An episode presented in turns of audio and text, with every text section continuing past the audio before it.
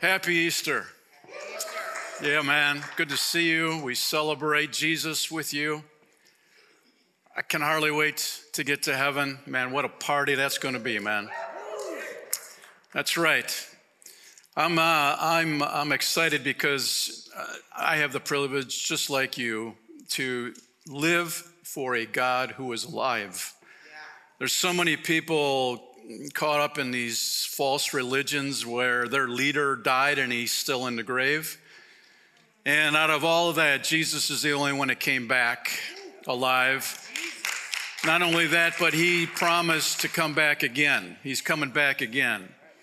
And he's coming for a church, a bride without spot and wrinkle. And so we sang about that Jesus is our champion. Yeah. And he's giving us the victory. Yeah.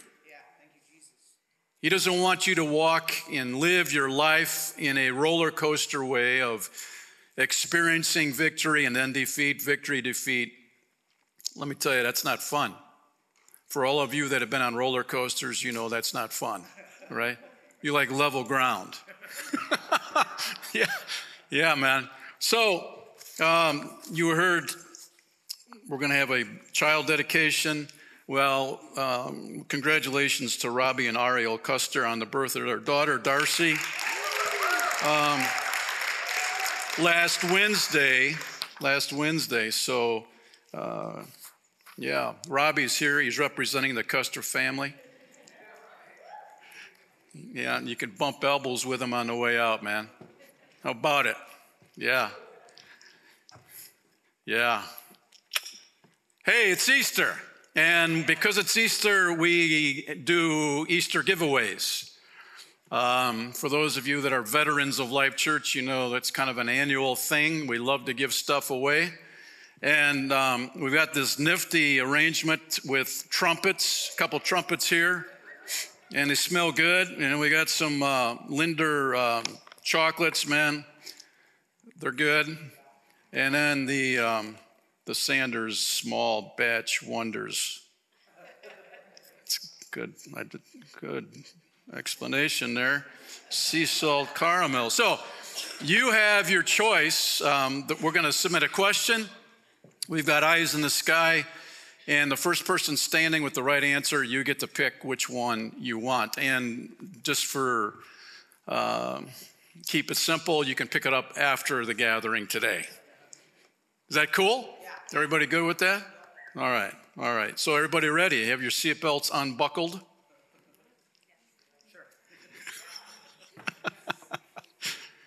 Sure. That's encouraging. Okay, do we have, everybody's watching, right? Good. All right, here we go. You have to stand, remember. Who was the first person to see Jesus after his resurrection? Oh, here? Here? Okay. Yes, right. So Leah, what do you want? No, just stay there. Which one? The flowers. Okay, so the flowers are gone. All right.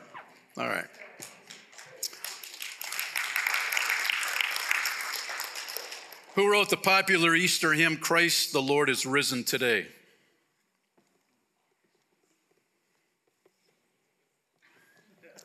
Remember, it's popular. It's a popular hymn. Bill? Who? No. Nope. No.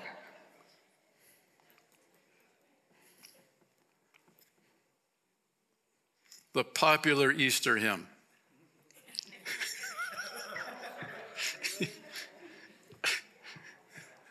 Robbie? Nope. No. Okay, now we're guessing. It's Charles Wesley. Charles Wesley. All right, who narrates the movie The King of Kings?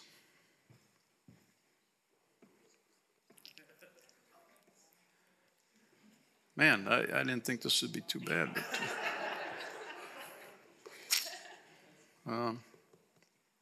Nobody. Okay. Orson Welles.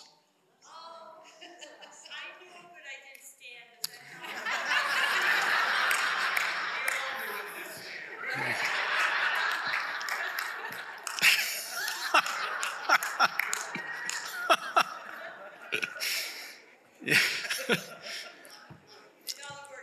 I know. What was the name of the murderer released instead of Jesus by Pilate? I think it was here. Yeah, John? What? Yes. All right. So, which one, John? Chocolates? These guys right here? Okay, so now we have the last. All right, good.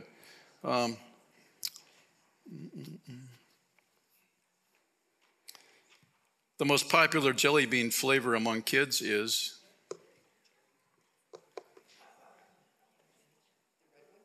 What are they called, though? Cherry. That's it. Right. So you get the sea salts, Joy. Good for you. Yeah, cool. Great. Hey, everybody, it's Easter, as you know, and if you're a guest, there should be a blue card. Sitting by you, you fill that information out, bring it to Guest Central following the gathering, and you get a gift bag, and it's a good way of putting a name with a face. If you're watching online, thanks for watching today. Happy Easter to you. You can go to the LifeChurchMH.com page, and there's a guest form to fill out there, and we'd love for you to fill that information out as well. So those of you in the auditorium watching, pull up your notes for the talk. It's an outline given on purpose so we can track as we go along. And that's always fun to do, to stay on track instead of wandering in the wilderness. Hey, before we roll, I just look at this image of the empty tomb. For those of you that have gone to Israel and gone to Jerusalem, the tomb of Joseph of Arimathea, this is where historians believe, where they put Jesus' body. And notice the grave clothes. Jesus came out of those grave clothes, through the grave clothes. And the stone, that 4,000-pound stone, was removed not so Jesus could get out. It wasn't like he was knocking on the stone, hey, let me out of here. No, he came out ahead of time.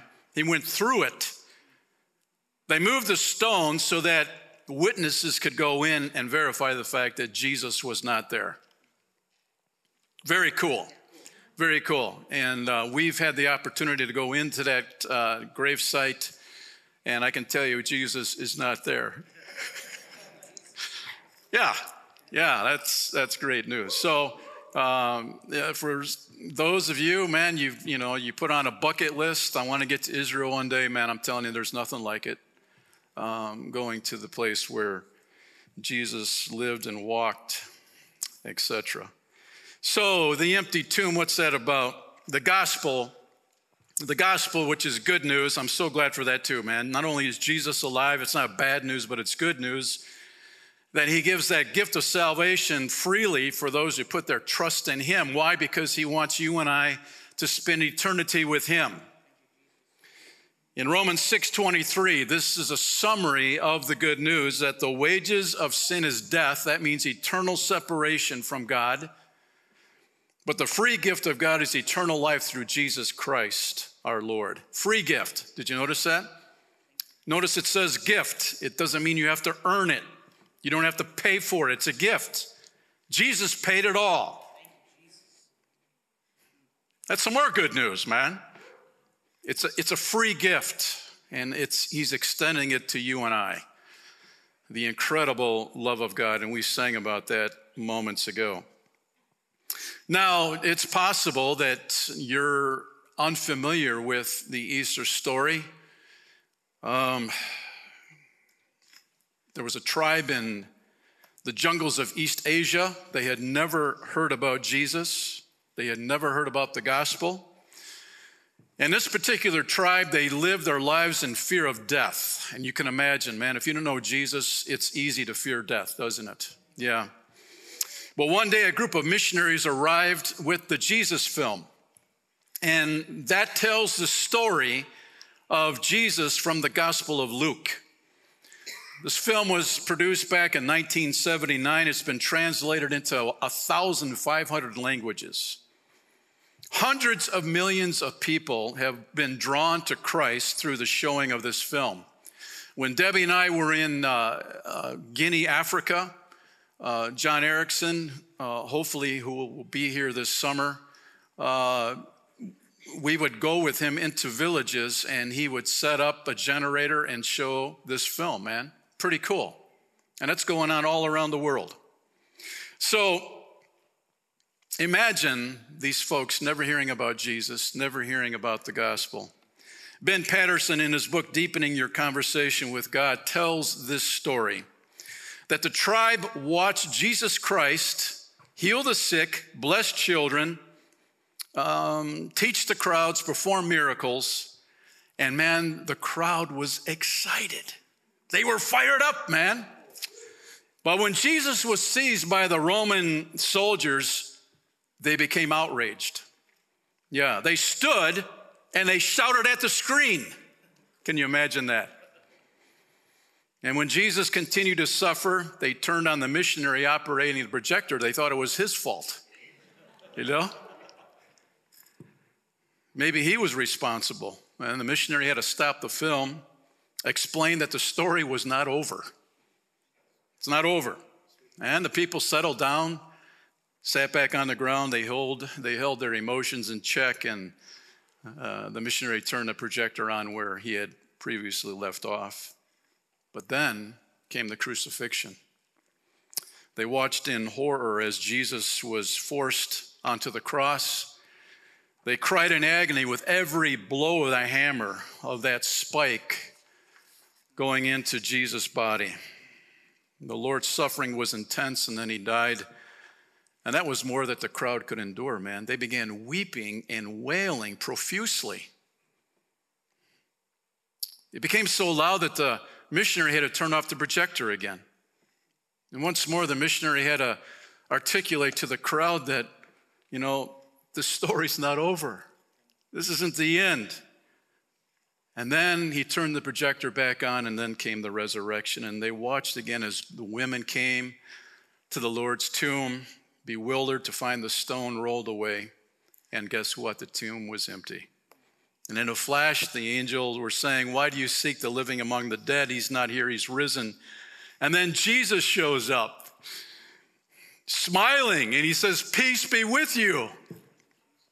Guess what happened? Pandemonium set out, man. People jumped up. They were screaming. They were shouting. They were dancing.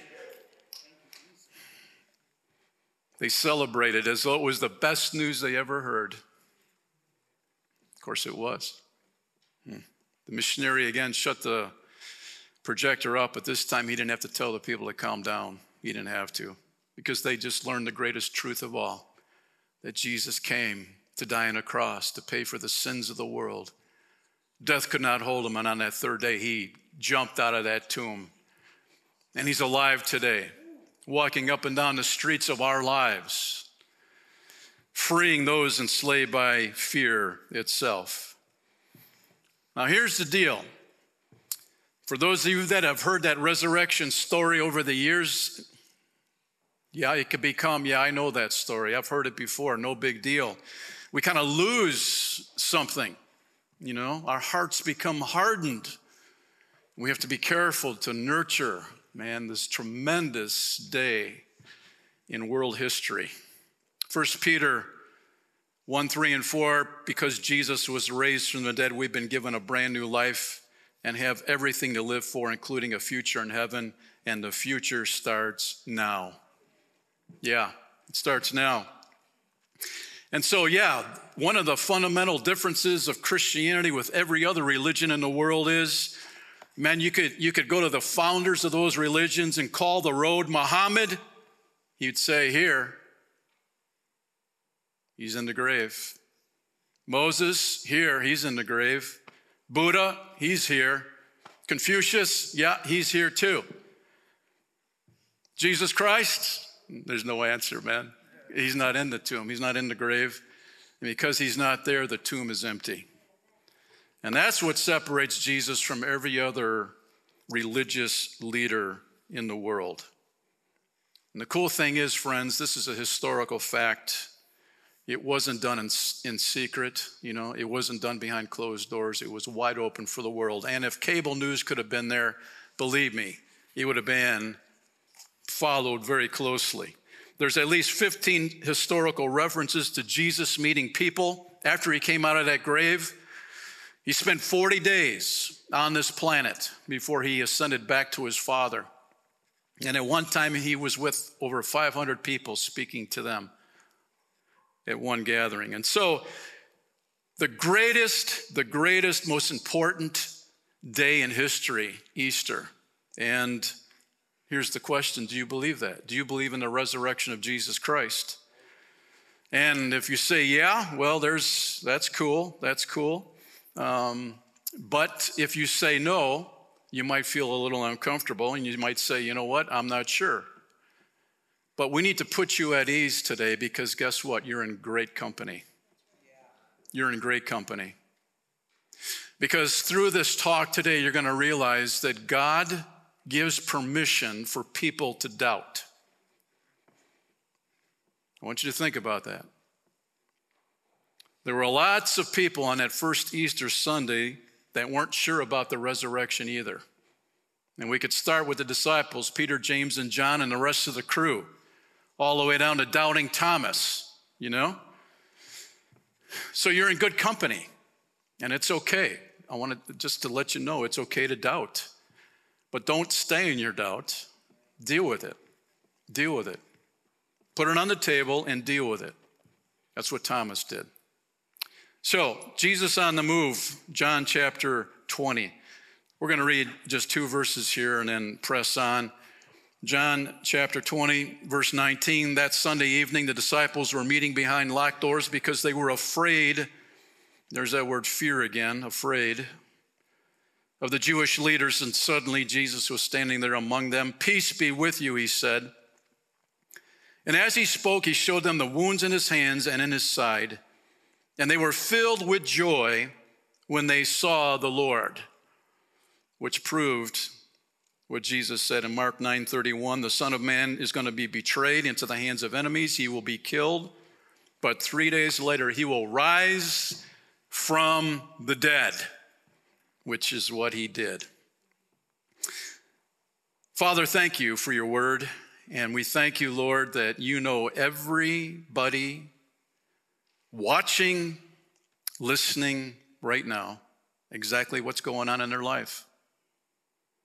Whether it's been a rough week, a month, a year, a good week, a good day, whatever the case may be, Lord, you track with people because you love them. And that's why it's cool to be here today, to celebrate the great news, Jesus, that you're alive. You're alive and you're not dead. Oh man, that just gets us fired up. And so we thank you, Lord. Even for those today that might be doubting, have questions about faith, Lord, we know that you care and that you're going to walk us through that whole process. In Jesus' name, amen. Number one in your notes, let's make it a little more dramatic. Man. So when you were growing up, probably your brother told you, uh-oh, man, you're in trouble, you know. Wait till dad comes home from work, boy. You're in trouble. Uh-oh, you know. So, uh-oh, just kind of get your attention. In Mark 14, what's the uh-oh all about? Well, on the way, Jesus told them on his way to the Garden of Gethsemane, all of you will desert me. That's not great news. For the scriptures say, God will strike the shepherd and the sheep will be scattered, but after I am raised from the dead, here he is already telling them, and he's told them tons before, and here he's telling them again, I'm gonna be raised from the dead. I'm gonna go ahead of you to Galilee and meet you there. And Peter said to him, man, if everyone else deserts you, I never will. Jesus replied, hang on, Peter. I tell you the truth. This very night before the rooster crows twice, you will deny 3 times that you even know me. No, Peter declared emphatically, even if I have to die with you, I will never deny you. And all the others vowed the same. So they got behind Peter and said, no way, Lord, we'll never leave you. Well, when Jesus was arrested in the Garden of Gethsemane, Mark 14:50, then all his disciples deserted him and ran away. That's an uh-oh, isn't it? Yeah. Boy, that's really a sad deal. Here's a picture of a couple of the disciples on the run. You know, you can see fear on their faces, panic-stricken, you know. Are they going to come for me next? This was not, the last week of Jesus' life wasn't really good for the disciples. We really shouldn't be surprised, because prior to that time, the first 3 years weren't the greatest either for these guys. They just kind of exposed their humanity. Jesus is having a Last Supper, you know, establishing a new covenant. He tells the disciples, you know, this is what the new covenant's going to look like. And guess what the disciples do? They start fighting amongst themselves, trying to position themselves to say, I'm the greatest disciple. I'm the greatest one. No, you're not. I am. Can you imagine that? That's an uh-oh too. That must have really hurt Jesus. And he goes into the garden then and tells these guys to wait and pray. They fall asleep. Peter denies Jesus. Judas betrays him. Thomas doubts him. There's some more uh-ohs there. And then at the garden, after Jesus was done praying, the authorities came and arrested him, and the disciples take off. They split. They abandon Jesus, their leader. In fact, Jesus told them to wait in Jerusalem afterwards, and instead they go to the Sea of Galilee, and they return to their profession of fishing, professional fishermen. They figured, man, we messed up so bad, there's no hope for us. Well, that wasn't the case. But you can imagine just kind of the heartache of Christ, you know, investing time with these men, and they bail on him. But here's the thing, man, that's not the end of the story. Just like Friday's not the end of the story, right? Turn that projector back on in your life. And that's what God did, man. He turned the projector back on in the disciples' life, and he invested in them again, saying, I'm not going to give up on you guys. You're going to be great men for the kingdom of God. And you may feel like a failure here today. Man, your spiritual life has been a mess. There's been casualties in the process, and you think, man, God could never use me. Don't believe the lie. Turn the projector back on, because Jesus wants to invest in you today. Which leads us to number 2, any questions? Any questions? Mark 16, Saturday evening when the Sabbath ended, Mary Magdalene, Mary the mother of James, and Salome went out and purchased burial spices so they could anoint Jesus' body. And very early on Sunday morning, just at sunrise, they went to the tomb. And on the way, they were asking each other, who will roll away the stone for us from the entrance to the tomb? You ever ask questions like that? You know, the what if questions? What if I go to church and I don't get fixed, you know? God doesn't do what I want him to do in my life. You know, what ifs? What if God doesn't help me in this situation? What if God doesn't bail me out of this problem? You know, that's another, we fall into that, asking questions. And these 3 ladies on the way to the tomb, you know, you think they would have hired 2 men in a truck. Can we meet you at the tomb? You know, we need you guys to move the stone because we want to put some burial spices on Jesus. They didn't even think of calling anybody, and so they're just going by emotion here. You know, they saw Jesus die. They saw Joseph of Arimathea and Nicodemus put him into a grave in a hurry. They felt like they needed to get to him quick. Who's going to do it? Who's going to roll the stone away? Sometimes we get caught up in the what-ifs of life.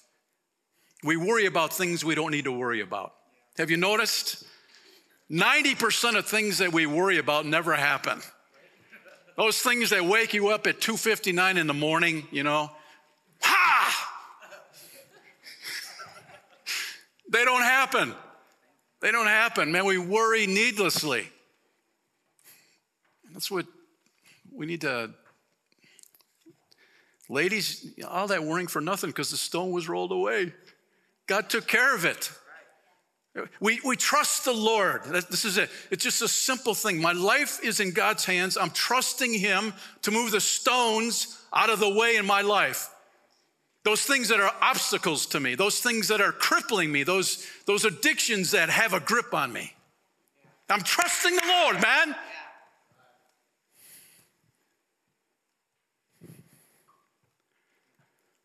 It's a good place to be.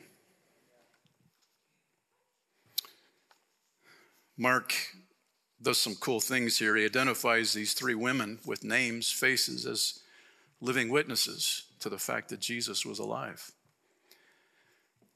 On the way to the grave, they weren't expecting Jesus to come out.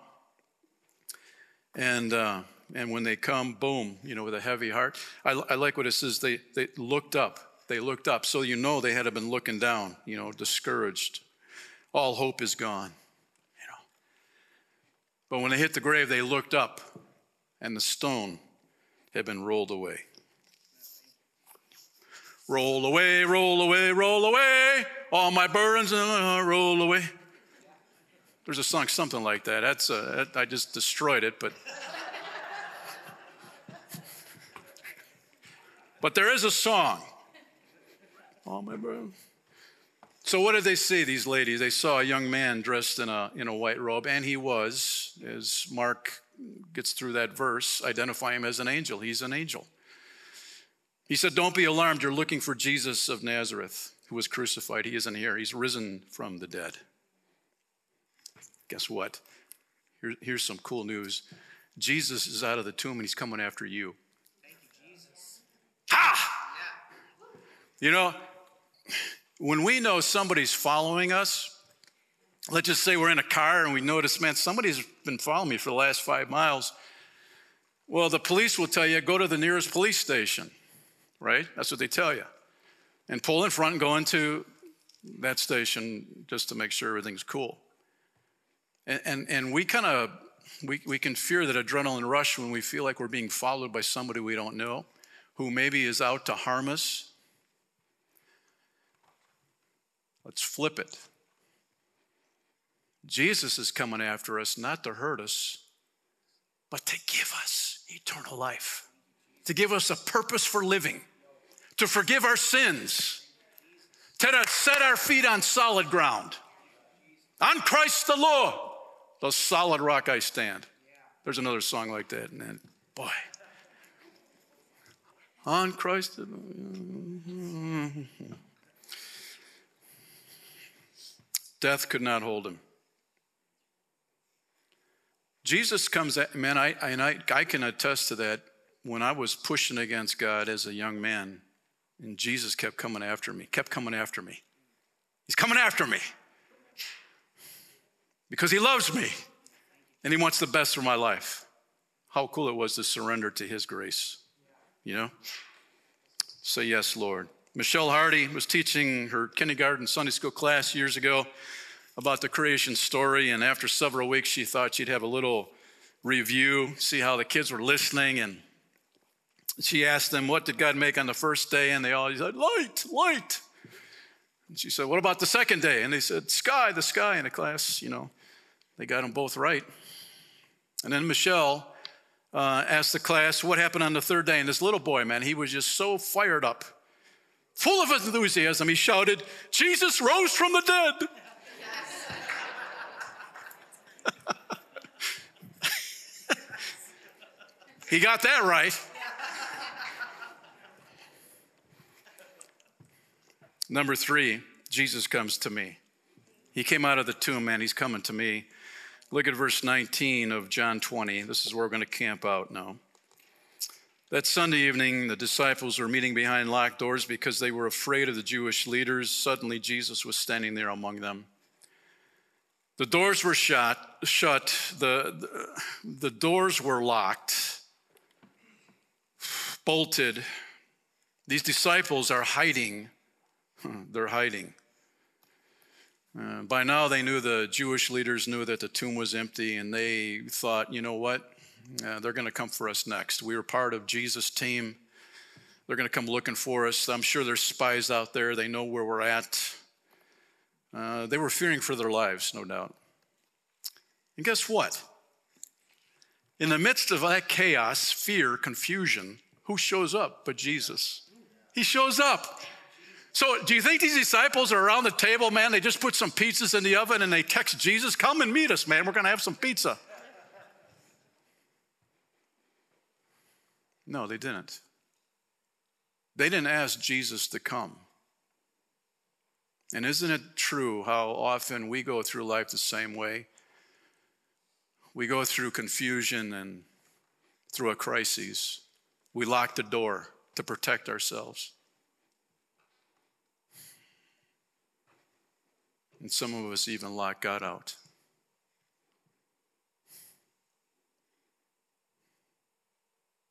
Jesus wants to come and be part of that problem that you're going through, that crisis that you're walking through. He wants to participate and show up. He's there. To think that God, omnipresent, he's everywhere all the time. Every space, man, he is there.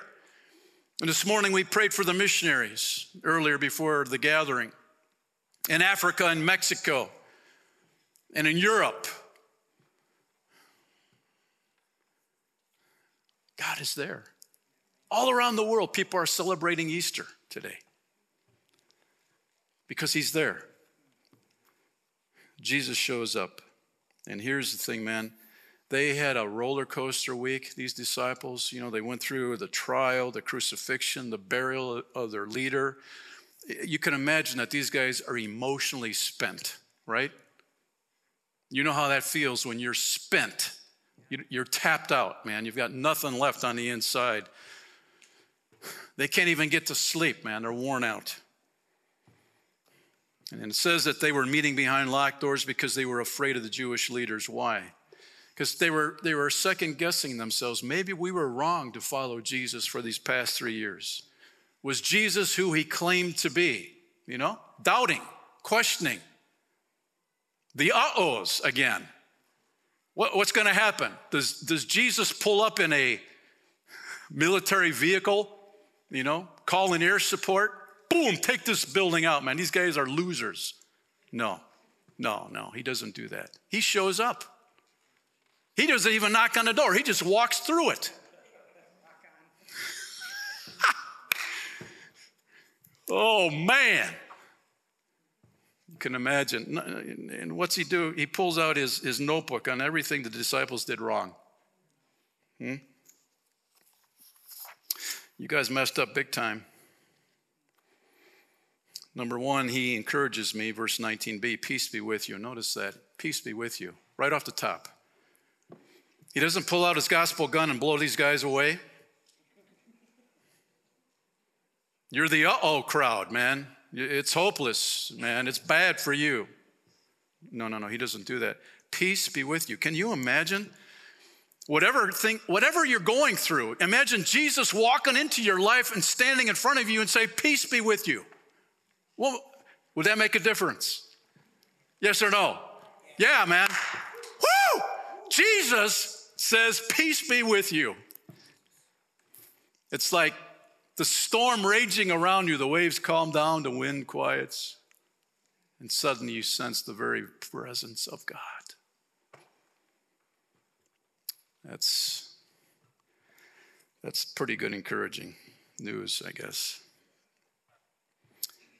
He didn't say, why did you guys leave me? Why did you abandon me? Where were you when I needed you most? Come on, guys, you know. We're so good at condemning, aren't we? Beating other people down to make ourselves look good. No. He extends grace to him. Grace. Marvelous grace. Number two, he proves his love for me. Verse 20, as he spoke, he showed them the wounds in his hands and his side, and they were filled with, say it, joy. I've got the joy, joy, joy, die down in my heart. Where?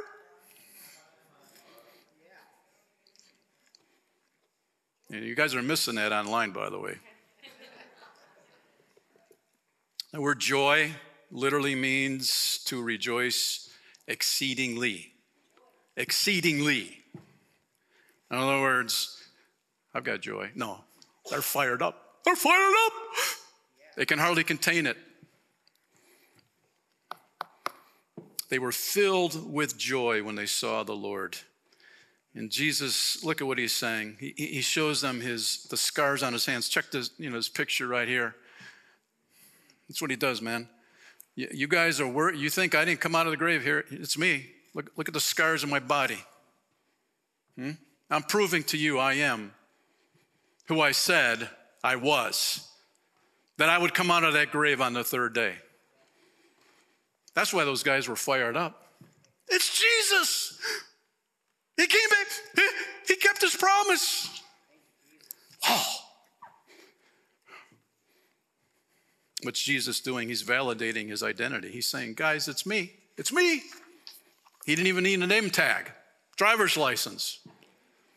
They knew it was him. Romans 5:8, but God showed his great love for us by sending Christ to die for us while we were still sinners. This is where people get it messed up. They think they have to clean up their act before God can forgive them. No, we come as we are. Just as I am. Just as I am, I come. Let him clean me up. I can't clean me up. Right? I come. And while, he died, he proved his love by sending Christ. And man, there's times when you understand the unconditional love of God. And I can tell you firsthand, I lived it, I was there. I wasn't good enough, and God couldn't love me, and it paralyzed me spiritually. I did not walk in victory. But when I finally embraced, I confessed that sin, Lord, forgive me for not believing that you unconditionally love me, and allow him to pour that into me. You know what that did? You talk about peace. I don't have to prove anything to anybody because I'm secure in the fact that God loves me. Amen. God loves me.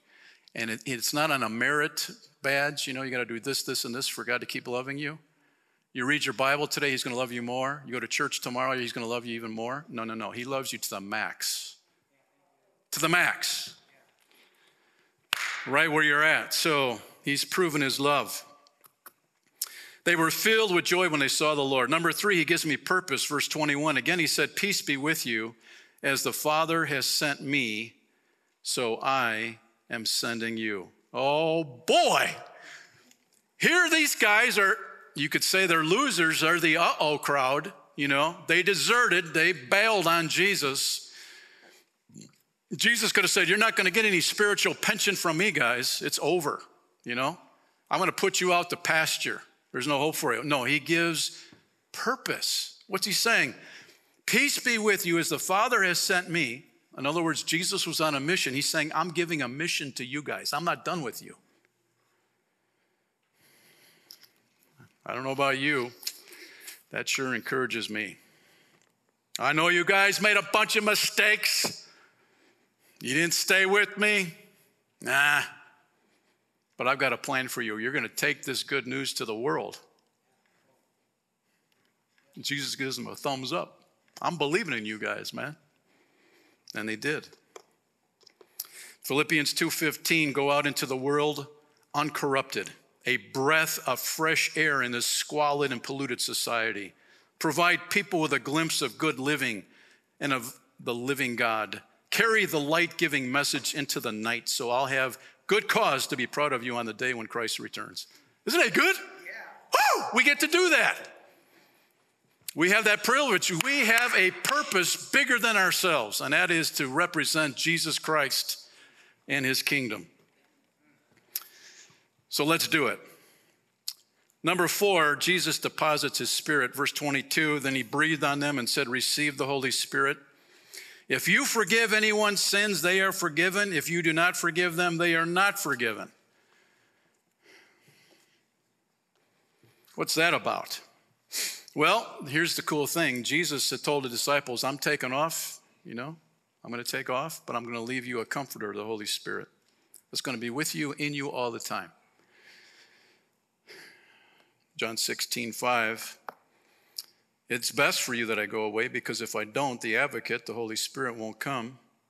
If I do go away, then I will send him to you. And when the Spirit of truth comes, he will guide you into all truth.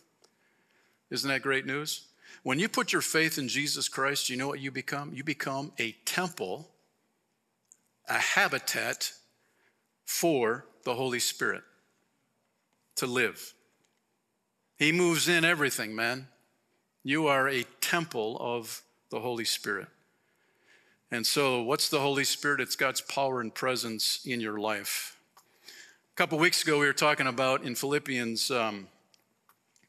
the Spirit of Jesus Christ helps me. This will lead to my deliverance. Paul, remember, chained to a praetorian guard. And he was saying that not only was the church at Philippi praying for him, but he said, the Spirit of Jesus Christ helps me. Can I tell you a little secret? We cannot live as a follower of Christ in victory without that power that's inside of us. So often we short-circuit that power, We think we have to try harder, I have to work harder at being a Christian. No, let the Holy Spirit live his life through you. He's just waiting to do that. Paul says in Ephesians 1, I also pray that you will understand the incredible greatness of God's power for us who believe in him. This is the same power, mighty power, that raised Christ from the dead. Isn't that amazing? That power that raised Jesus out of the tomb is resident in you and me.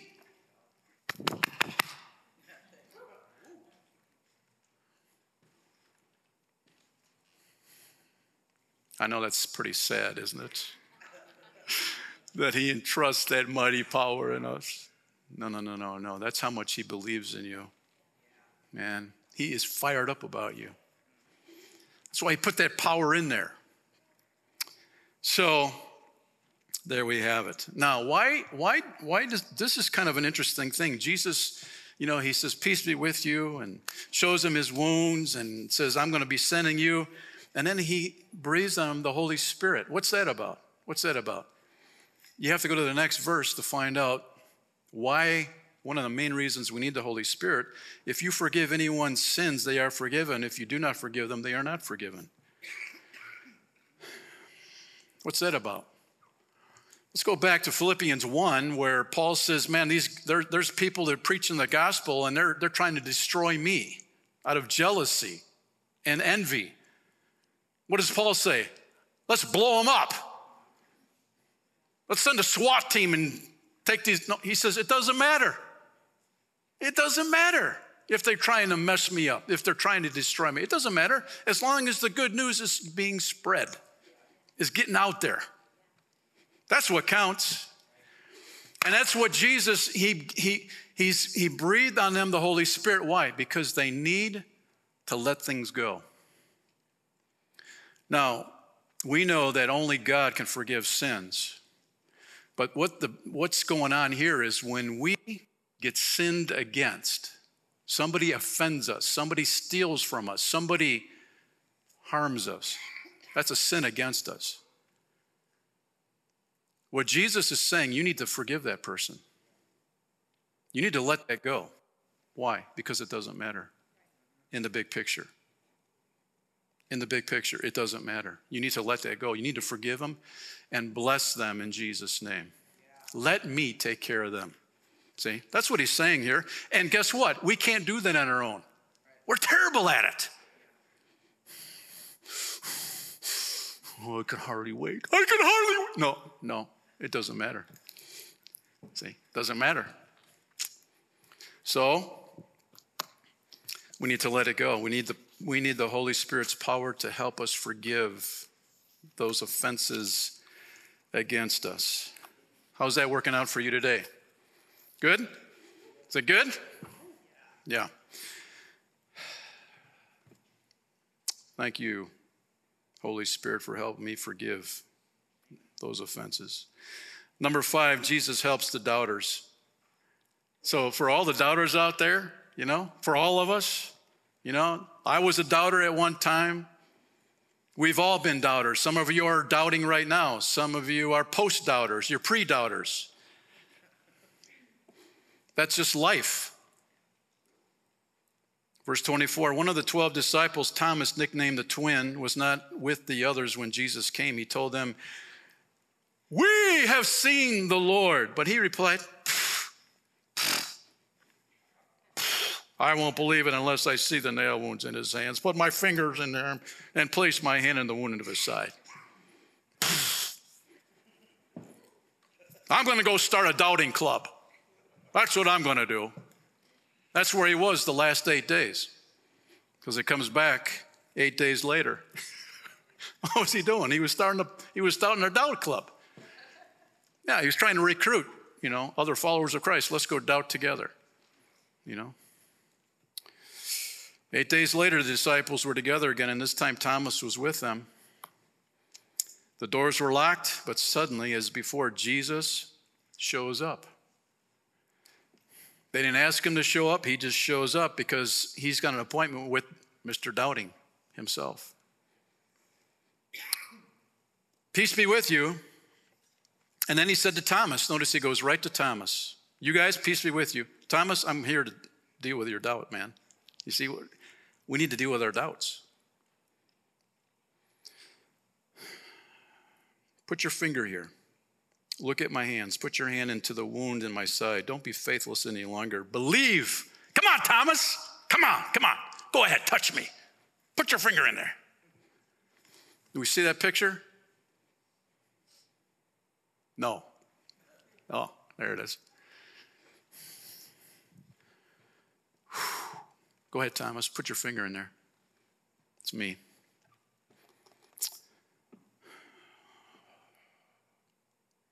"My Lord and my God," Thomas explained. Can you imagine? The doubts went away, vacuumed right out of him. Here's the cool thing.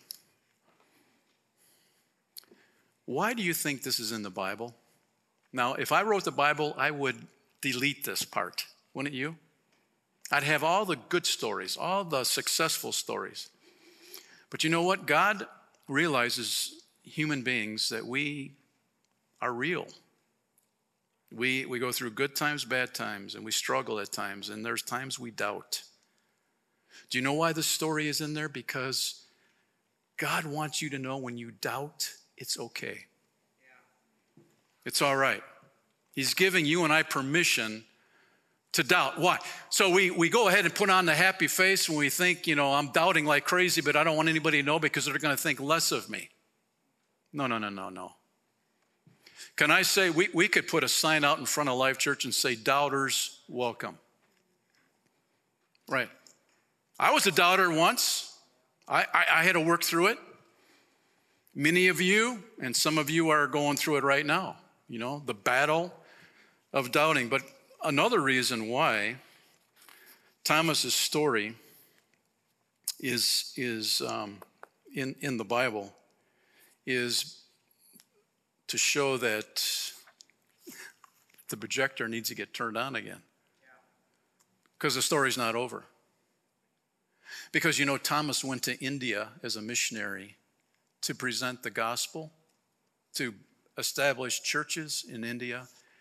And he died a martyr for his faith. Turn the projector back on in your life.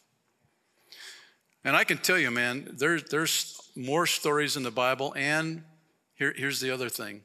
Some of the people that doubted the most became great in their faith. For example, Billy Graham, Do you know Billy Graham struggled with his faith? He was going to walk away from speaking for Jesus because he was just going through this raw battle of doubt. But he put it on the table. And he said, Lord, I'm doubting, but I need your help. You know, I'm trusting you to walk me through the process. And there's many other people. People who had great doubt became great faith men and women of God. Yeah. I'm glad it's in the Bible, aren't you? Yes or no? Yeah. Yeah, man. Yeah, man. Yeah, I'm out. Oh, yeah, yeah, yeah. Yeah, I'm glad it's in the Bible. Why? Because we can identify. Some of you even in a month from now are going to go through a doubt attack. And this will come back to your head thinking, oh yeah, I remember Thomas doubted. And Jesus dealt with him. He says, my Lord and my God. Al Roper was a prominent Virginia attorney and the mayor of Norfolk. And he once began a legal investigation into the evidence for the resurrection of Jesus Christ. He was going to prove that it was all a hoax. And he started with asking the question, can any intelligent person accept the resurrection story? Well, guess what? After examining the evidence at length, he came away asking a different question. Can any intelligent person deny the weight of this evidence? Let me tell you, there's been a lot of people trying to disprove the resurrection. And when they do their homework, they realize, man, there is so much evidence here. I'd be a fool not to believe, right?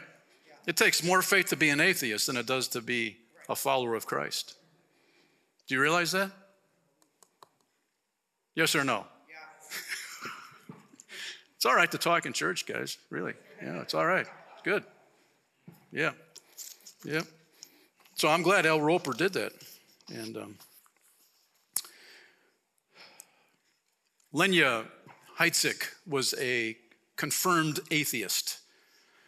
She was raised in a home where her father was an atheist and told his kids that God did not exist, and he just had a real strong faith in positive thinking. That's what he believed in. And Lenya said, if I wanted help, I needed to look no further than the end of my arm. In other words, you know, pull yourself up by your bootstraps. You know, it's all you. Ugh, positive thinking. Ah. Well, anyway, she said, by my college days, my arms were weighed down by the baggage of my parents' divorce, my absentee father, and a stoically distant stepfather. And like a lot of college co-eds, I tried to cope with one-night stands, binge drinking, recreational drugs to fill the holes in my life. But at night when the lights were out and it was quiet, I was always left wondering, is there something more to life? She said, I'm not Wonder Woman. You know, I don't possess any ability to rescue others, least of all myself, from destructive behaviors. During my sophomore year in college, my dad had a born-again experience after reading what? The Bible. And he was reading the Bible to find some positive thinking in it. You know, was Jesus a positive thinker? Well, he put his faith in Christ. She said his newfound faith in Christ, it threatened me, you know. Outwardly, I was mocking him, but inwardly, there was kind of a reversal of worldviews, you know, in my life. Like, I need to find out, you know, is this true? And so she said, I took a class on non-Western religions like Buddhism, Hinduism, and other world religions. I interviewed classmates about their belief system while we stood around a keg of beer and smoking joints. I had family members trying to woo me back, you know, in their godless fold, you know, with words devoid of logic and comfort. And she said, one night, just watch how God is chasing after people, friends. Just listen to this. She said, I'm walking down the street. I walk past a bookstore, and there's a book in the window from Billy Graham called How to Be Born Again. It was like the book was calling my name. So I go in, I buy the bag, I throw it in my beach bag, grabbed a 6-pack of beer, drove to the dunes, the sand dunes with my friends. We're going to party on the beach. They went into the waves, and I sat down with my blanket and opened the book. And something hit me on chapter 3. Does God really speak to us? Man, it just went against my scientific belief in evolution. And Billy proposed that God is a creator who speaks through nature, whether in a crying infant or a song of a bird.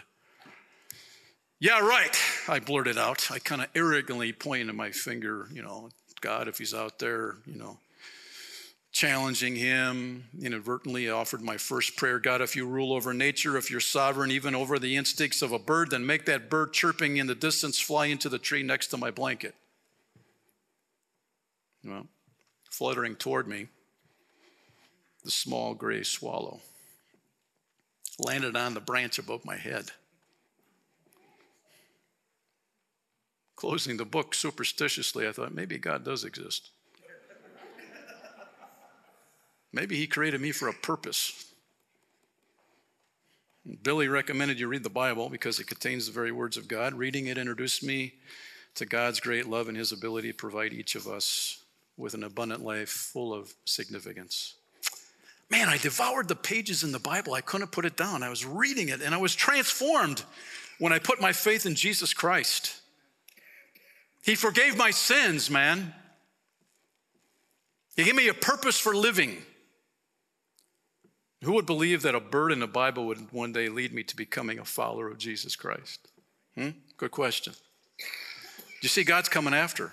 He's coming after us. He's coming after you. He's coming after me. Why? Because he loves you. You know what Lanya's doing today? She's in full-time ministry. Been at it for years. Living for the Lord. Telling others about this good news. How about you this morning, friend? Don't you think it's time? Jesus, has been coming after you because he loves you. He went to the cross. He paid for your sin debt in full so that you can put your faith and trust in him and say, Jesus, I believe you are who you said you were. Just like the disciples had yeah, that's you, Jesus. You get holes. Yeah, that's you. You died for me, Jesus. You paid for my sin debt in full, and I believe you did that, Lord. And today I'm inviting you into my life, Lord. Just like he walked through the door where the disciples, he's going to walk right through your core right here and move in and become your spiritual leader. And so, Lord, thank you for forgiving me of all my sins, my secret sins, those harboring sins, Lord, you forgive them all. And because of that, Jesus, I'm going to live for you the rest of my life through the power of your Spirit. Yeah, that's what it is. And if you're watching online or you're here this morning, you can go to LifeChurchMH.com. There's a link for the next steps. Scroll down, and there's a Put Your Faith in Jesus link.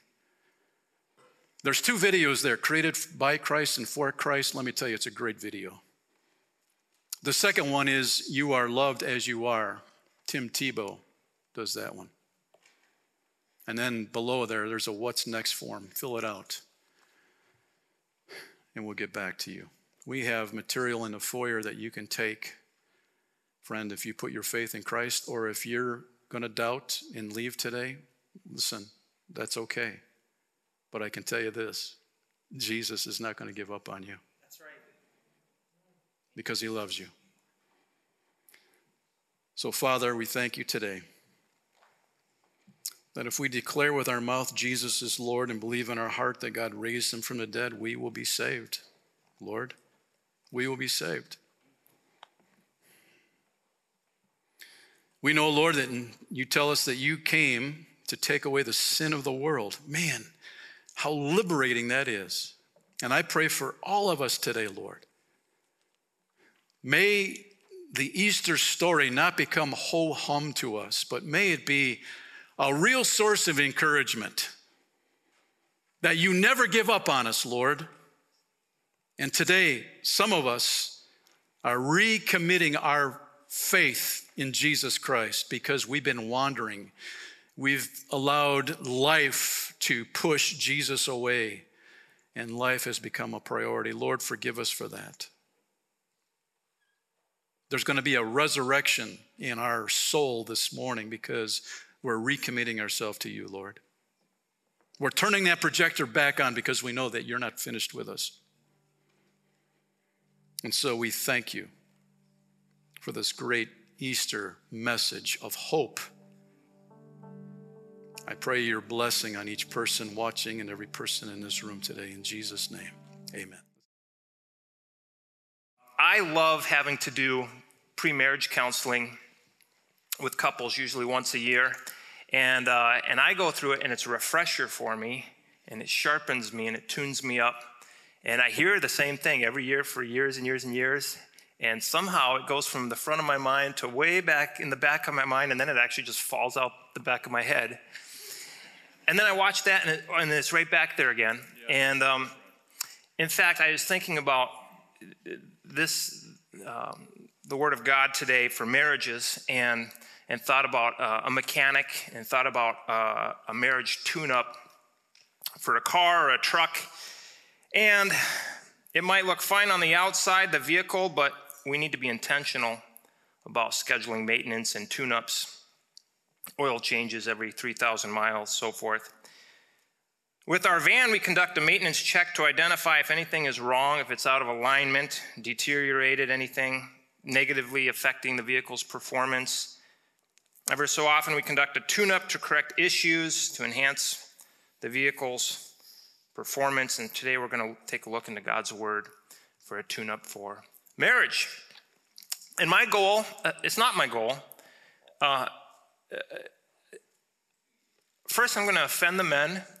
And then I'm going to offend the women. And by the time we're done, no one will like Travis. Except for my wife. She's a good lady. Whether you're married or not, or whether you desire to be or not, God's Word has much for us to learn about the entity, its purposes, its bearing on our relationship to the Lord and to other people. And so... say, Travis, fix my spouse. Can't do it. Thanks, Lawrence. I got 2 laughs. That's awesome. We're off to a great start. Hey, you can track some sermon notes here. If you're watching online, these are available for download. And just a lot of scripture references on there. So when we're all done, you can check it out for yourself and let God speak to you directly and one-on-one, and that would be awesome. 2, let's pray. God, we thank you, Lord, for this morning. I thank you that you created marriage, Lord, and it was good. And it was a good idea. I thank you, Lord, that you desire to be involved in our marriage. You don't want to be distant.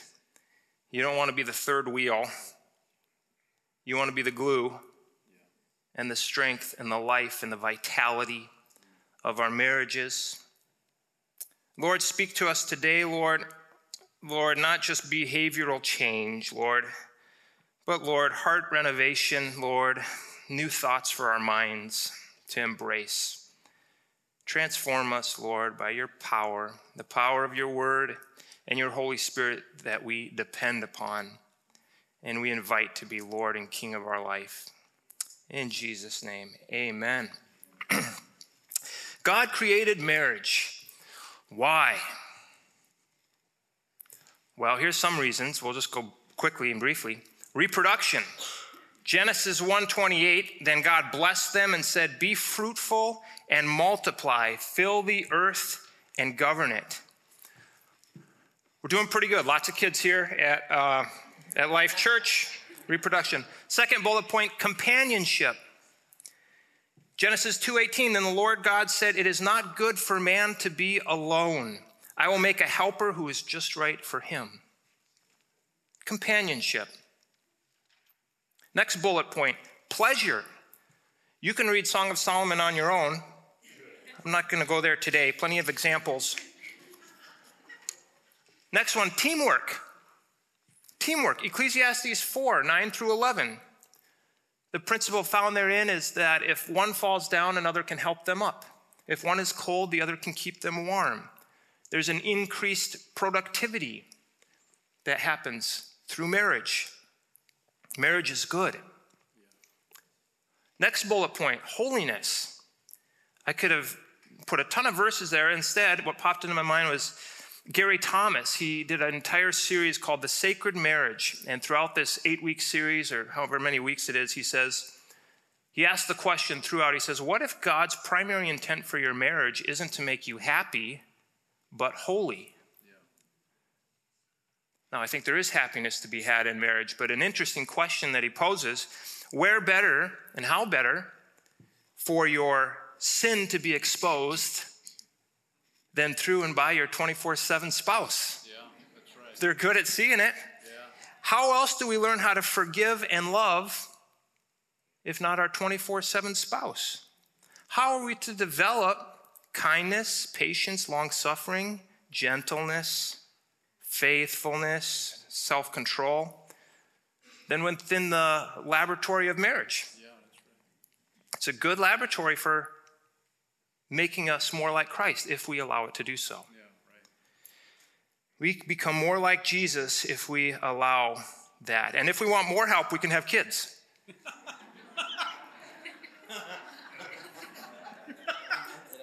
So maybe write down in your notes, to make me holy as a reason for marriage. Maybe that's a different perspective, something that you haven't thought of. You think marriage is to make me happy. No, maybe more so is to help us rely on God, become more like Christ in our character refining. Yeah. So all these are good examples, great aspects of and reasons for marriage. But there is even a larger reason, or maybe an encompassing reason for marriage, and that is, next bullet point, bigger picture. Throughout Scripture, marriage paints a picture of our relationship with God. Yeah. Marriage provides maybe the greatest example and opportunity for the world to observe and understand what union with God should or could be like. It involves trust and faithfulness, forgiveness, reward. It's accepting God's agape love, unconditional love. When you read the Bible, you see that God often positions himself and refers to himself as the husband. And the nation of Israel, the nation of Judah, are often referred to or seen as his wife. In Isaiah 54:5, it says, "For your maker is your husband. The Lord of hosts is his name, and your Redeemer is the Holy One of Israel. He is called the God of the whole earth." God desires to have union, unity, oneness, desired to have that with Israel, with Judah, provided for them, protected, nourished Israel. Yet Israel and the nation of Judah, they always played the part of the harlot, foolish, rebellious. Hosea 5:3 says, "I know what you are like, O Ephraim. You cannot hide yourself from me, O Israel. You have left me as a prostitute leaves her husband. You are utterly defiled." And if you have a chance to read the book of Hosea, the prophet Hosea and his life, it was very symbolic. And the book is written to show us, give us a picture of what the human race is, in how the relationships looks between the human race and God, yeah, the Father. In Hosea, he actually purchases a woman out of the sex trade to free her, and offers her his love as a husband, all of his wealth and all of his benefits and his resources and his care and protection and provision in saving her from this sex slave, and she goes back into it again, and he purchases her out again, redeems her again. And powerful. But throughout the Old Testament, all the prophets, they call out to wayward Israel to no avail.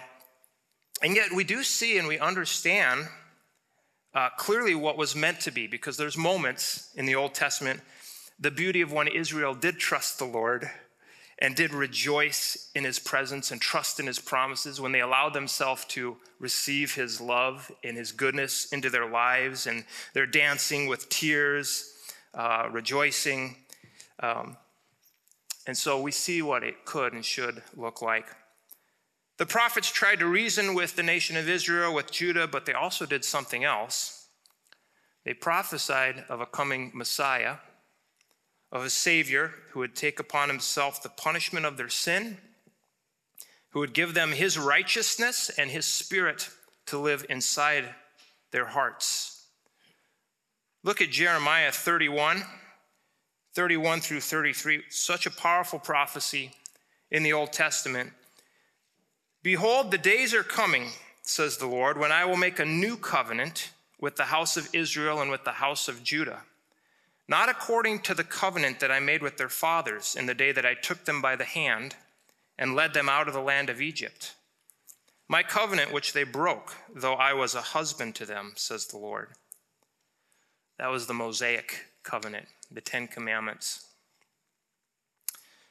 Verse 33, but this is the covenant that I will make with the house of Israel after those days, says the Lord. I will put my law in their minds and write it on their hearts.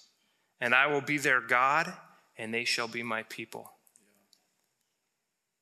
God sent us a husband, the whole human race, a husband in the person of Jesus Christ. We're invited into the affectionate, passionate, unconditional, unending love of God. Through the cross, God says, I love you. He says, I will be your Savior. I will be your husband. Allow me to forgive your sin. Take on my name. And we become one with God when we move from self-reliance into a God dependence. Yeah. We accept his love and leadership, his provision, protection, his mission. We abide in his mercies and his grace. And that's the awesome love of God. In walking with him, he gives us a new name. He begins to give us new desires, new thoughts, new strength for each day.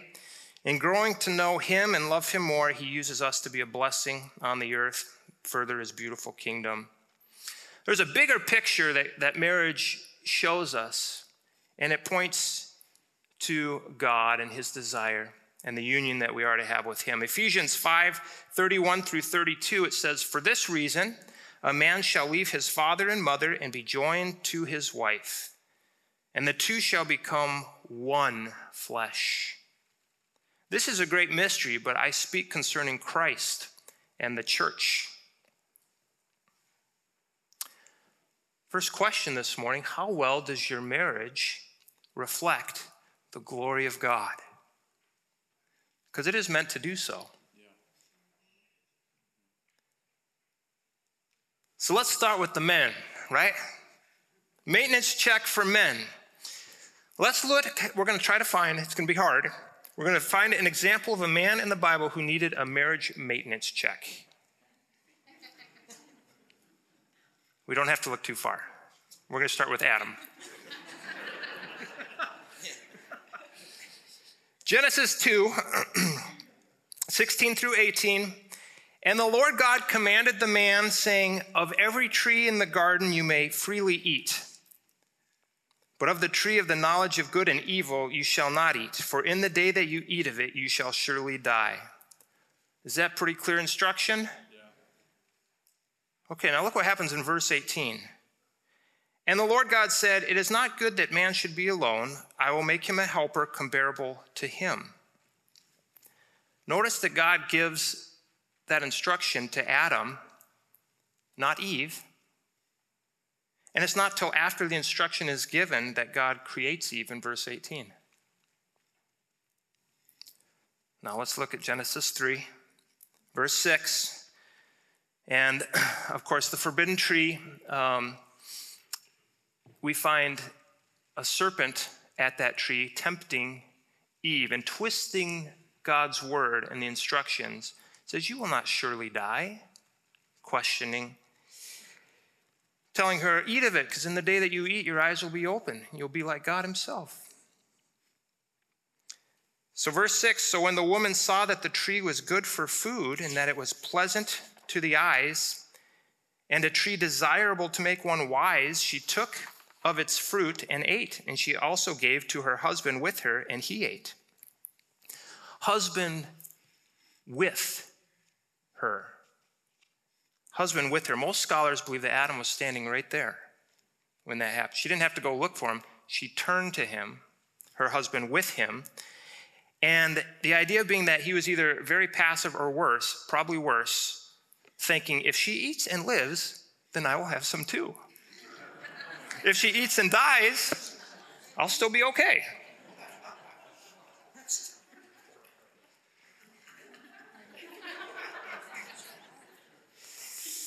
Why wasn't Adam standing between his wife and the forbidden tree? Why didn't he grab the serpent by the neck and rip its head off?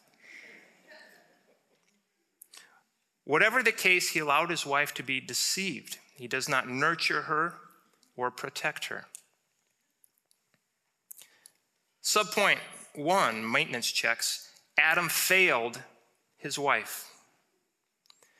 Did not nurture his wife or protect her from harm, but he used her. And guess what happened when Adam and Eve bit into the fruit? They effectively severed their relationship with God. Their spirit died. As a result, disease, decay, death entered the world. Instead of trusting and obeying God, they decided to call their own shots, and now we all know what the results of that are. In Romans 5:12, it says, therefore, just as through one man, how come it doesn't say one man and one woman? Or one woman? Therefore, just as through one man sin entered the world, and death through sin, and thus death spread to all men, because all sinned. And we see it in the world's intention and disunity, and all creation groans, and people are born with cancer, and genetically we're messed up, and we're far from God's ideal and from what he's instructed us to be, culturally and as a world. Genesis 3:9-12, then the Lord God, so after Adam and Eve, they sinned in the garden, they hid themselves, or attempted to hide themselves and clothe themselves. They have all this shame and guilt now. There's the knowledge that they received. Now they know that what life is like apart from trusting God and calling and trying to be God. Now it's shame and condemnation and guilt. Because why? Because they're guilty. Then the Lord called to Eve. Nope. Then the Lord called to Adam and said, where are you? And of course, God knew where he was, right? The kid with the cookie crumbs all over his mouth. Did you eat a cookie? Right. God knows he ate the cookie. And God knows where he is, right? So he said, verse 10, I heard your voice in the garden, and I was afraid because I was naked, and I hid myself. And he said, who told you that you were naked? Why do you have shame and guilt now? You're not innocent anymore and pure. Now you have a defiled mind. Have you eaten from the tree which I commanded you that you should not eat? Then the man said, yes, I did, and I'm sorry. No. Verse 12, then the man said, the woman whom you gave to be with me. So, and I like, Lawrence always points this out for us. He says, he blames two people. The woman whom you gave to me, let's put the fault here and here. She gave me of the tree and I ate. So not only does Adam fail to protect his wife, when God confronts him with the sin of eating the fruit of the tree of the knowledge of good and evil, he blames both Eve and God himself in Genesis 12. Next subpoint, Adam blamed his wife for his faults. Instead of playing the man card, he played the victim card. And that is a tendency for men today. We fail, and then we blame, We don't take responsibility. We're passive, and then we reject responsibility instead of accepting it. We don't lead courageously. Question for the men. Men, how well are you nurturing, protecting, providing for your wife physically, mentally, spiritually? How well are you doing that? If you do not have a believing wife, you're still responsible to God for how you nurture and care for her. She should meet Jesus through your interactions, you know. And here's how, by use of a biblical tune-up for men. Ephesians 5:25-30. Husbands, love your wives, just as Christ also loved the church and gave himself for her, that he might sanctify and cleanse her with the washing of the water by the word, that he might present her to himself a glorious church, not having spot or wrinkle or any such thing. Man, I'm just going to pause there. Jesus died for our sins, and he gave us his righteousness, clothed us in that, gave his life. And this is what a husband is to do and to be for his wife. A husband, that she should be holy and without blemish. Verse 28, so husbands ought to love their wives as their own bodies. He who loves his wife loves himself, for no one ever hated his own flesh, but nourishes and cherishes it. I give myself chocolate. I work out even though I don't want to, but I'm taking care of myself. No one ever hated his own flesh, but nourishes and cherishes it, just as the Lord does the church. For we are members of his body, of his flesh, and of his bones. How did Christ love the church? He gave himself for her. While being nailed to the cross, he said, Father, forgive them, for they do not know what they do. Number one, husband, love your wife. That love there... So in English, we use the word love for everything. I love donuts. I love my wife. I love the Bears. But in the Greek, there's many different words that's used for love, and very purposefully, and it makes a lot more sense. The word used here is agape love. That's unconditional love. It's not just the affectionate love or the passionate love, those types of love. It's the love that is unconditional. It is a love that is characterized by action and choice, not by feelings. Feelings are fun sometimes. When they're good, then they're fun. Feelings are fickle. Yeah. They come and go. Feelings do not at all factor into the definition of love found in these verses with the word agape. Listen to this. You don't fall into love and out of love. People, you hear that, you know, I fell in love or we fell in love. No. You fall into infatuation, certainly. You fall in and out of lust, sure. But agape love is a covenant love based upon commitment and demonstrated through action. Nothing to do initially or primarily with feelings. They're a byproduct of the commitment itself and the action and the choice. That is a different definition than our culture understands love to be today. Yeah. Love is all about feelings. And now I love you, and now tomorrow I don't love you. Then a couple weeks later, you're wearing a nice dress, and I love you again. And then you yell at me, and now I don't love you. So God's love is agape love. Husband, do not put yourself ahead of your wife. Do not run off on your career path at the expense of your wife.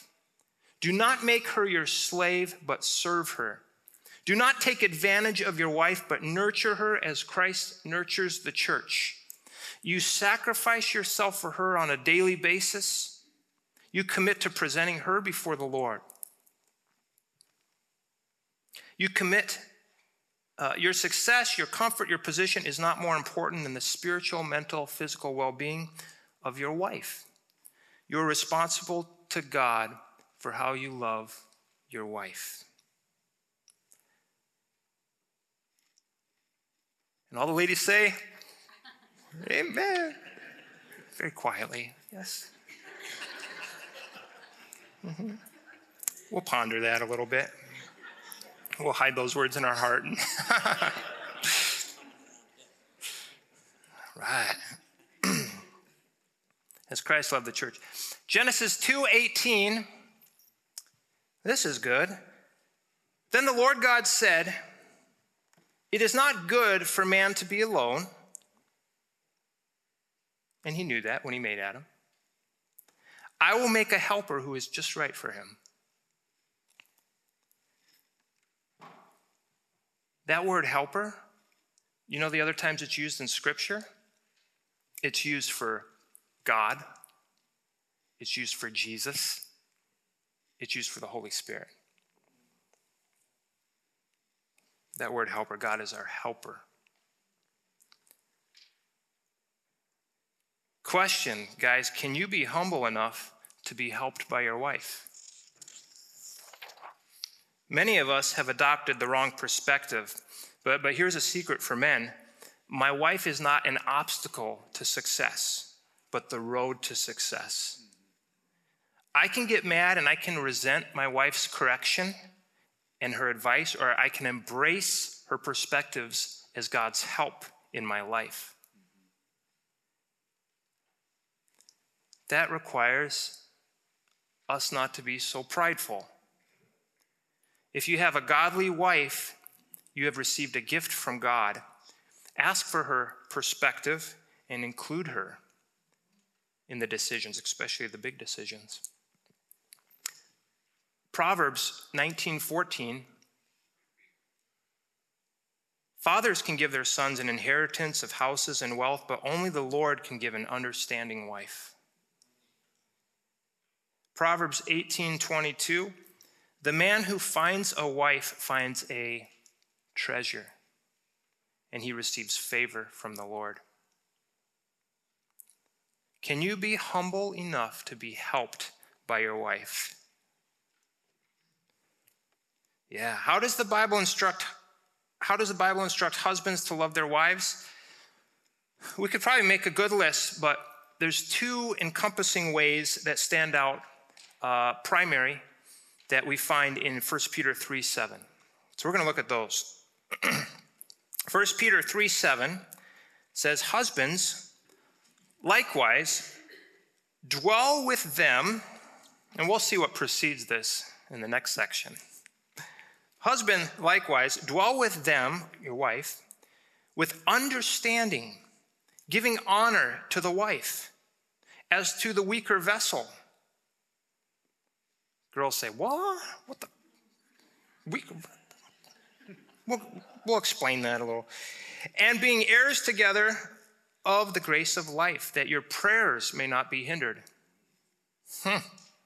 That's an interesting subtag on the end of that. That your prayers may not be hindered. Weaker vessel does not constitute a lesser value or an inequality before God, but rather an acknowledgement of roles and responsibility. Here's a picture of an eye. There it is. There's a little kid's eye, child's eye.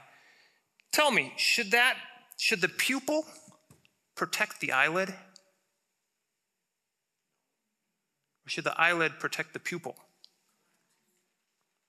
You do not protect the eyelid with your pupil. No, the eyelid protects the pupil. The eyelid is not more valuable than the eyeball. It's speaking of weaker vessels. Same with God's design of male, female. There's physical and sociological differences that are to be acknowledged, not blurred. Our culture wants to blur them. Yeah. Equality does not mean sameness. Sameness is to strip each role of its unique beauty, splendor, and strength. The verse goes on to say, back to 1 Peter 3:7, it says, "being heirs together with the grace of life." So God's salvation, his forgiveness, his mercies, his graces, his blessings, his treasures, his rewards are for both man and woman. Men and women. "Do not think that man is of greater value than woman, or that woman is of greater value than men." Is Christ inferior to God? No. Christ is one with God, as woman is with man. So what is one way that we can show love to our wife? Well, from this passage, A, give understanding. Give understanding. Husbands likewise dwell with them with understanding. How well do you understand your wife right now, today, on Sunday, March 28th, 2021? What are her current thoughts, concerns, desires, aspirations, needs? I would encourage men, and encourage myself, to ask, how have you been doing over the past couple weeks? Here's some practical questions, guys. If you need some questions, you don't know what to say to your wife, here you go. How have you been doing over the past couple weeks? What has been on your mind? How has your body been feeling? Physically, how are you feeling? How is your relationship with the kids, with your friends, with your parents? What has God been speaking to you through his word? Are there any parts of scripture that you find exciting or challenging or confusing? Be aware of your wife. Study your wife. And Robert Lewis in Men's Fraternity talks about the no-look pass of knowing and seeing and studying your wife in a way that you know when she is where you can bless her. And he talks about the no-look pass in basketball being a thing of beauty. And so it made me think of my wife. I know that my wife likes a non-fat, caffeine-free, double caramel coconut latte. And it's very infrequent, but on a couple occasions, I've surprised her with one of those, and that was a no-look pass. It was awesome. Understand your wife. Know what she likes, right? Know what she likes. Know when she is stressed. Know when she needs a break. Know when she needs encouragement. We're not to be so busy. I mean, that's our first priority, loving our wife, understanding her. B, give honor. Husbands that belittle their wives may get a laugh in public, but they do not have great marriages. Only joking. There's power in words and hurt over time. You know, even if joking, those words have power. How about leaving your wife in the dust when you arrive somewhere together? The man walks ahead of her. I've done this with Cassie. I walk into the church and I'm doing stuff, and then she's dragging 4, 5, 6 kids in and carrying the car seat. What in the world? That's not honoring your wife. Honor your wife. Show appreciation and verbalize it. Who else is going to acknowledge some of her daily sacrifices that no one sees and her contributions? Tell her why she's so significant with your words and actions. A story goes of an 8-cow wife. I don't know if you've heard that one. 8 cows, all right, in the Pacific on an island. The currency was usually livestock, and you would bargain with a father for his daughter's hand in marriage, and typically the going rate was 2-3 cows. A great, amazing, beautiful, wise, smart wife might go for 4 cows, 5 cows, and that's how it was done on the island. Well, a guy comes, a trader, sea trader, and so forth. And he's there, he's a good man, good character, and he works among the people there. And there is a girl, Mahana, and her dad despises her and treats her like garbage. And her shoulders are slouched over, her hair is a mess. The villagers, people make fun of her because she's so ugly. And she walks and holds that identity. And at one point, we hear of the man, Johnny Lingo, offering the father 8 cows for her. And that becomes, and he takes her, and they leave the island. And that becomes the running joke on the island. The great trader, Johnny Lingo, who spent 8 cows on Mahana. Pretty funny. Until a year later, they come back to the island, or the father goes, and somehow they meet, and he does not recognize her. She is the most beautiful woman and courageous and confident woman on the island because she has been treasured by Johnny Lingo, and he's placed that price upon her. Yeah. And it's a fascinating story, and it was made into a movie. Anyway, encourage guys, if you're going to propose, don't have a cheap proposal. Right. The message is, this is how much you mean to me. The value that Christ places on us is big. Yeah. And we can't miss the end of this verse on 1 Peter 3, that your prayers might not be hindered. First things first with God. Your faith and obedience begins with how you treat your wife. And we pray into God, God, I need your help with my boss. Or God, I need discernment in business. Or I need a financial breakthrough. Or, Lord, my body, I need a physical healing in my body. I can't. Lord, I want to experience your presence in your life. God, I need your peace. All good things to ask for, but it's like asking for the keys before we've yet learned to walk, when God might have a different priority list and timetable of what is best for us, and it starts with our wife. It starts with our wife. Look at Malachi 2:13 through 16. There may be, a ceiling between you and God. Not that God doesn't want to answer those prayers, but first things first. And God has told us what to be faithful in and something to do. And we're on another wavelength. And this is the second thing you do. You cover the altar of the Lord with tears, with weeping and crying. So he does not regard the offering anymore, nor receive it with goodwill from your hands. Yet you say, for what reason? Talking about them petitioning the Lord. Because the Lord has been a witness between you and the wife of your youth, with whom you have dealt treacherously. This is Old Testament material. Yet she is your companion and the wife by covenant. But did he not make them one, having a remnant of the Spirit? And why one? He seeks godly offspring. Therefore, take heed to your spirit. Let none deal treacherously with the wife of his youth. For the Lord God of Israel says that he hates divorce. For it covers one's garments with violence, says the Lord of hosts. Therefore, take heed to your spirit, that you do not deal treacherously. So, there's a picture. Men, you do not want to fail to nurture your wife. You do not want to blame your wife for your faults. You want to love her as Christ loved the church, and two ways that we can do so, according to Scripture, is by understanding her and honoring her. And all the women say, amen. Amen. Guys, your turn. Now it's your turn. Women, now it's your turn. Maintenance check for women. All right. What is something that women have to look out for with a maintenance check? They hate me already. Oh! Genesis 3:16. Here we go. God told Eve in the garden, this was after the fallout, after God held Adam responsible, and Adam blamed his wife.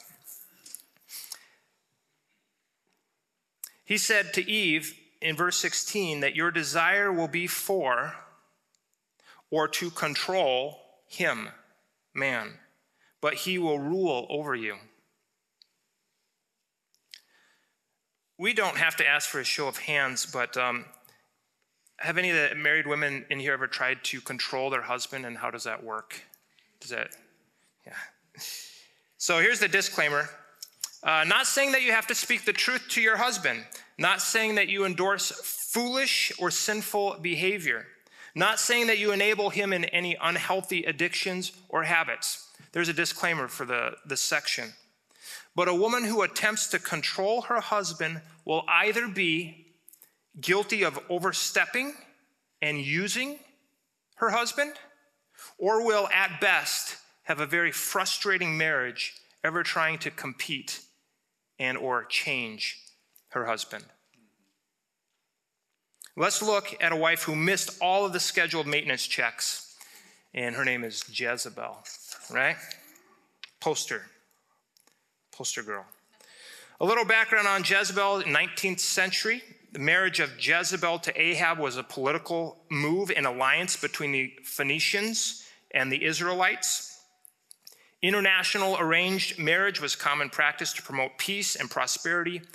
Peace treaties, trade agreements, Yet God had instructed the Israelites throughout the Mosaic covenant not to intermarry with those of heathen nations who are not dedicated to Yahweh, to God, Jehovah. But Ahab, an Israelite king, he married a Phoenician idol worshiper of Baal and Ashtoreth, a woman without any love or allegiance to God. Take note, singles, do not marry someone that does not have Jesus Christ as first place in their life. Number one, Jezebel controlled, overstepped, used her husband. 1 Kings 19:2. She was a headstrong, self-willed, domineering, answering for her husband, leading her husband in every decision. Maybe through seduction, maybe manipulation, maybe it was shaming. Whatever the method, Jezebel controlled and overstepped her husband. She got him to build a house of worship for Baal beside the palace in Samaria. Also, Ashtoreth, that is the idol of the fertility goddess. She brought 450 prophets of Baal and 400 prophets of Ashtoreth from Phoenicia, housing them in the palace, fed them in royal style. Their duties were to promote the worship of Baal and Ashtoreth throughout the land.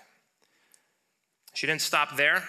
She looked to stamp out every remnant of Jehovah worship, of Yahweh, and to kill every true prophet of God. She had to have things completely her way, and she almost succeeded, except God used a man named Elijah to speak truth to the nation. And he did signs and wonders, miracles through Elijah to help bring clarity to the people in that time. We could use that now in the United States, huh? Yeah, and one specific, at one point, amazing sign and wonder that God provided for the nation. They saw it. Ahab saw it, and so Ahab is convinced of the truth in that moment that God is God, and Baal and Ashtoreth are not. And yet he tells his wife. When he tells his wife, we see who leads in the relationship. Here it is, 1 Kings 19, 1 through 2. And Ahab told Jezebel that Elijah had done and how he had executed all the evil prophets with the sword that were there at this event. And then Jezebel sent a messenger to Elijah saying, "So let the gods do to me and more also if I do not make your life as the life of one of them by tomorrow about this time."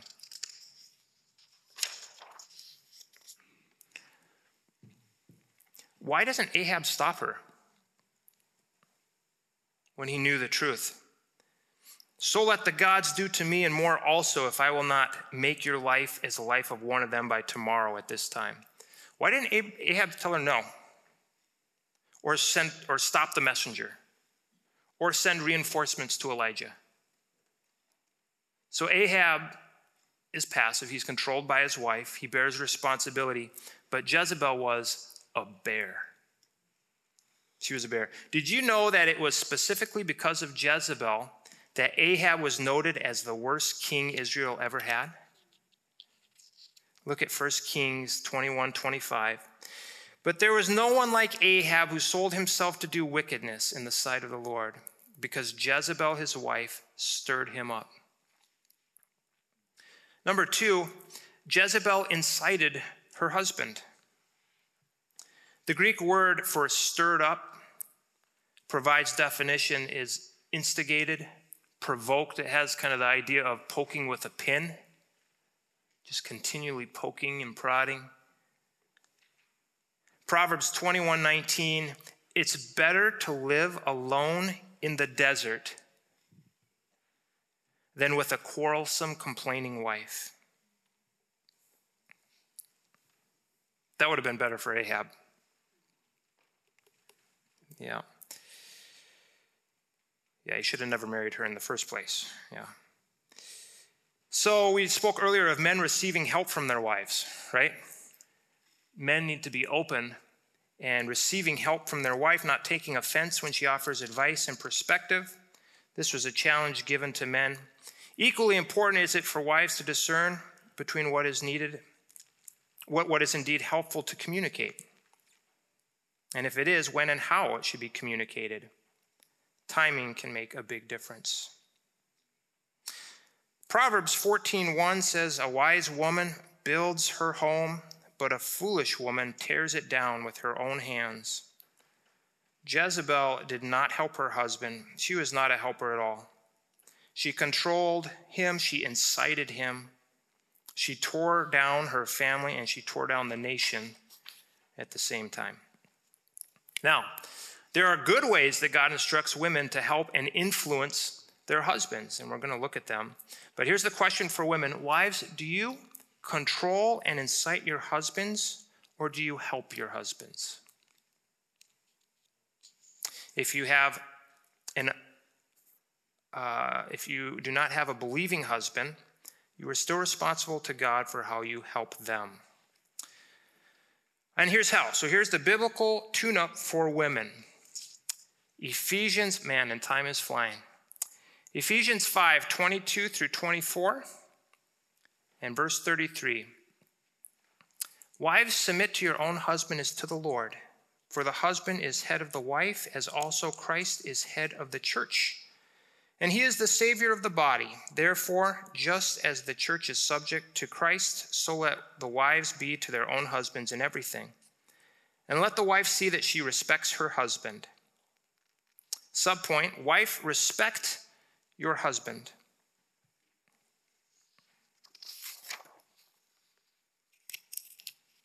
God has a chain of command and a responsibility that he places upon man. That submission is not that of being a doormat, of letting your husband beat you up. It's not like the UFC fighter attempting to force their opponent into submission. The biblical understanding of submission is that of entrusting oneself into the hands of another. And it does involve trust and vulnerability and deference, but it is in keeping with the ultimate responsibility that one has under Christ. And that's the key. In accordance with God's chain of authority, the husband's authority is limited. It has limitations. You have a picture of a bank robber up there. If a husband tells his wife to rob a bank, there is a higher authority that is already pronounced, "Do not steal." It's very objective. Biblical submission is a noble and beautiful thing. It's an agreement with God. If you're a strong-willed woman, please marry a stronger man. Someone you can look up to attitudinally, sociologically, physically. If you're a single woman who will never submit to a husband, stay single, right? You have that right. If you're already married, too late. God is now committed to helping you grow in grace. How does a woman show respect to her husband? The Bible speaks of many ways, but just two this morning. Back to 1 Peter chapter 3, preceding verses, it says, "In the same way, you wives must accept the authority of your husbands. Then if some refuse to obey the good news, your godly wives will speak to them without words. They will be won over by observing your pure and reverent lives. Don't be concerned about the outward beauty of fancy hairstyles, expensive jewelry, or beautiful clothes. You should clothe yourself instead, or primarily, with the beauty that comes from within, the unfading beauty of a gentle and quiet spirit, which is so precious to God. This is how the holy women of old made themselves beautiful. They put their trust in God. They accepted the authority of their husbands. For instance, Sarah obeyed her husband, Abraham, and called him her master. You are her daughters when you do what is right, without fear of what your husbands might do." A, give lead. Give lead. Give your husband the lead according to God's design and instruction. Accept the authority of your husband, and not because he has all the answers, and not because he does everything right. Why? Because in marriage, God designed that the two individuals should become united into one entity. The two should become one flesh. And a house divided against itself will fail. It won't stand. Any one flesh that has two heads is usually called a monster. Right? Yeah. I just got to cut out a lot of stuff here. A secret for women, God did not create the husband as an obstacle to keep a wife from purpose and fulfillment. Rather, godly submission to one's husband is the road of purpose and fulfillment in God's plan. Question for wives, speaking to wives, do you get angry or bitter at your husband's undertakings, or can you embrace your husband's vision as God's care? Can you be humble enough to be led? I totally get why a woman would want to control and usurp her husband. Who wants to take the position of vulnerability dependent upon someone whom they are not to control? And yet that is a picture of the love and the respect that God has with us and we with him. B, give example. 1 Peter said, your godly lives will speak to them without any words. They'll be won over. They'll be won over by getting up in their face and yelling. No, it says, by observing your pure and relevant lives. The example speaks of beauty that comes from within, an unfading beauty of gentle, quiet spirit, which is precious to God. Yeah. How does a wife change her husband for good? By praying for him, by her example. Cassie, can you come up here for a second?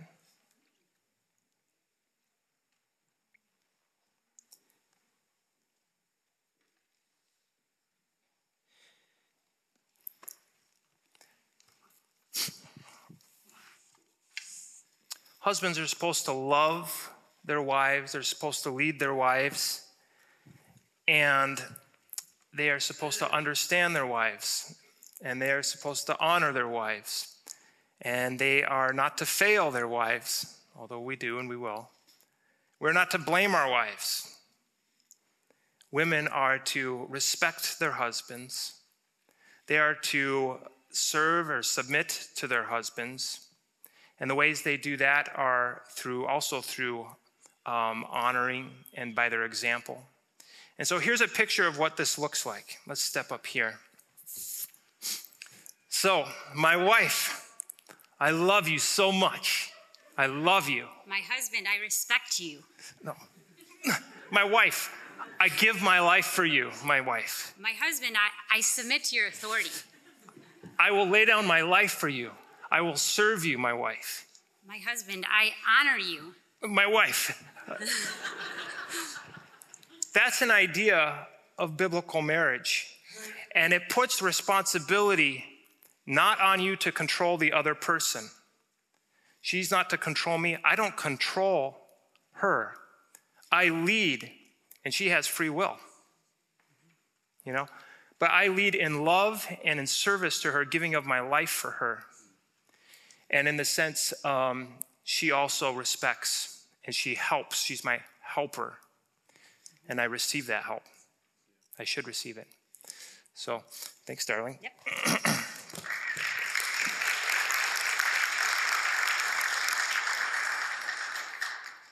Lots of different types of marriages out there.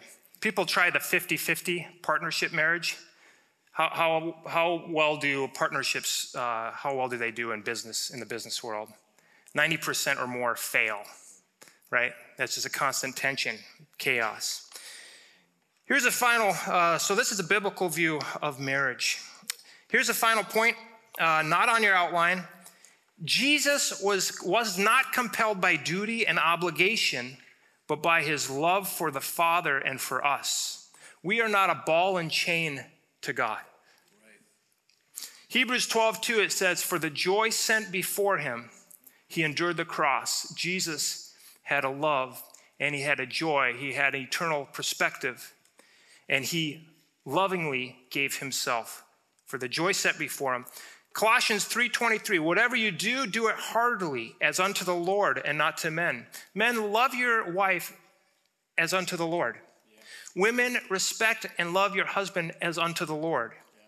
Psalm 100, verse 2, serve the Lord with gladness. Come before his presence with singing. I conclude with this. There may be some benefit in serving your husband or wife out of duty and sacrifice, more than by not serving at all, but way more reward in this life and in the next if we serve as unto the Lord for the joy set before us. If our service is contingent upon the response that we get from our spouse, we won't do very well, often be disappointed. But if our service is contingent upon pleasing the Lord, we will be able to love and respect with perseverance and gladness, knowing that God is proud and will reward us. We can have strong families at Life Church because we depend on the Lord and because we serve one another. Let's pray.